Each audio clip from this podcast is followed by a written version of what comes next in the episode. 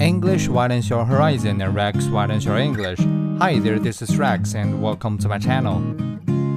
The secret to a happy life. What makes for a happy, fulfilling life?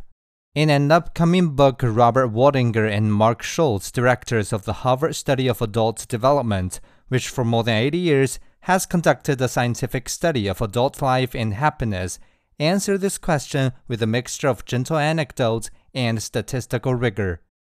With more than 80 years of surveys, brain scans, and blood tests at their disposal to identify the factors that influence happiness, the authors are a cross between data savvy psychologists and Stoic philosophers.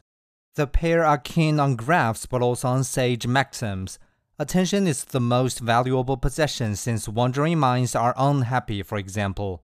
As for their fundamental question of what makes a happy life, the short answer is good relationships, whether defined by love or less ethereal feelings. The good news is that it is never too late to form them.